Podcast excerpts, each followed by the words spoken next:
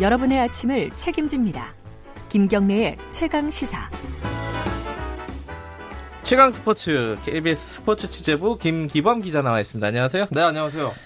어, 토요일 날 끝나버린 거죠? 그렇습니다. 한국 시리즈. 예. 오늘까지 제가 한국 시리즈의 진행상을 열심히 얘기할 줄 알았는데 벌써 그러니까요. 마무리를 하게 됐어요. 마지막 경기 뭐 내일쯤 열린다 뭐 이런 식으로 얘기할 줄 알았는데 예. 어떻게 됐습니까? 자, 주- 두산이 이제 3, 4차전까지 모두 쓸어 담으면서 4연승으로 우승했습니다. 저- 4연승 우승이 좀 드문 거 아니에요? 그렇습니다. 뭐 근데 그 2016년에 두산이 또 NC한테 이길 때도 아 그때도 4연승이었어요. 4연승이었어요? 예, 드물긴 한데요. 예. 나오긴 나왔었고요. 예.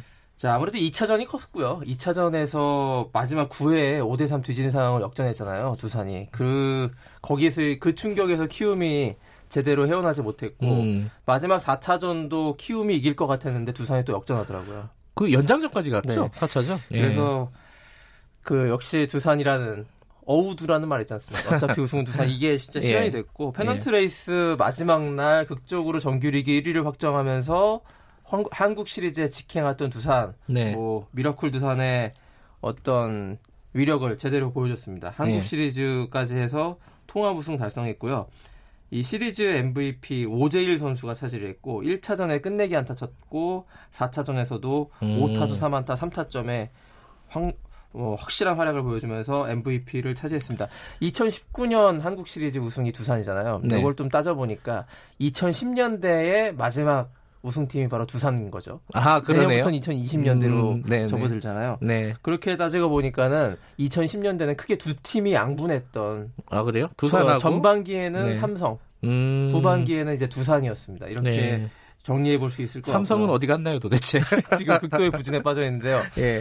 자, 어쨌든 뭐 두산의 여러 가지 우승 원동력 많이 있지만은 화수분 야구라고 많이 들어보셨을 거예요. 화수분 네. 야구. 끊임없이 어떤 뭐 그 기존 선수가 나가버리면 새로운 선수가 그 자리를 대체하는 그런 음. 김현수 선수가 나가는 자리를 뭐 박건우, 양의지 포수가 나간 자리를 박세혁이 이 자리를 굳건하게 메워주는 네. 이 화수분 야구가 또 한 번 두산 이 우승을 이끌지 않았나 싶고요. 자, 지금 이제 이제 프리미어 12 이제 준비하고 있는 거죠? 프로야구는 다 끝났고 이제 야구는 끝나지 않았습니다. 프리미어십이라는 국가 대항전 중요하죠. 네. 이제 월- 올림픽 출전권이 걸려 있기 때문에 네. 11월에 열립니다.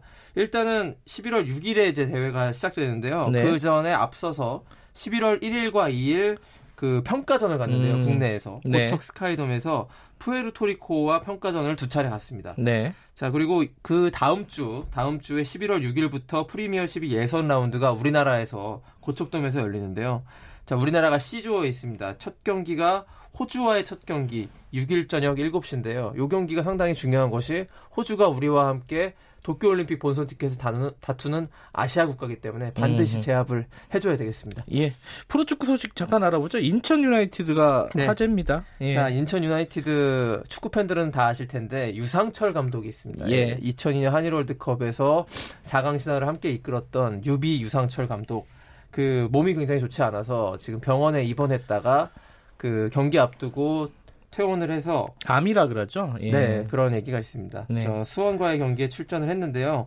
자, 1대 0으로 지고 있다가 마지막 후반 끝나고 추가 시간에 극적으로 인천 선수들이 동점골을 터트려가지고 네. 굉장히 좀 눈물겨운 어떤 그 또 한 번 감동의 승부를 보여줬고요. 그 골 넣은 다음에 이제 유상철 감독의 표정 담담하면서도 기뻐하는 그 모습이 굉장히 좀 음. 인상적이었고 네. 저 하루빨리 좀 쾌유했으면 하는 그런 마음이 있네요. 병원에 있을 때보다 현장에 있을 때, 어, 네. 운동장에 있을 때가 행복하다 이런 인터뷰가 있었습니다. 네. 예. 어, 좀 많이 나와서 축구 팬들한테 좋은 경기 보여줬으면 꼭 좋겠습니다. 그랬으면 좋겠습니다. 예, 여기까지 듣겠습니다. 고맙습니다. 고맙습니다. 최강 스포츠 KBS 스포츠 취재부 김기범 기자였고요. 김경래 최강기사 1부는 여기까지 하겠습니다. 잠시 후 뉴스 듣고 8시 5분에 2부에서 돌아옵니다.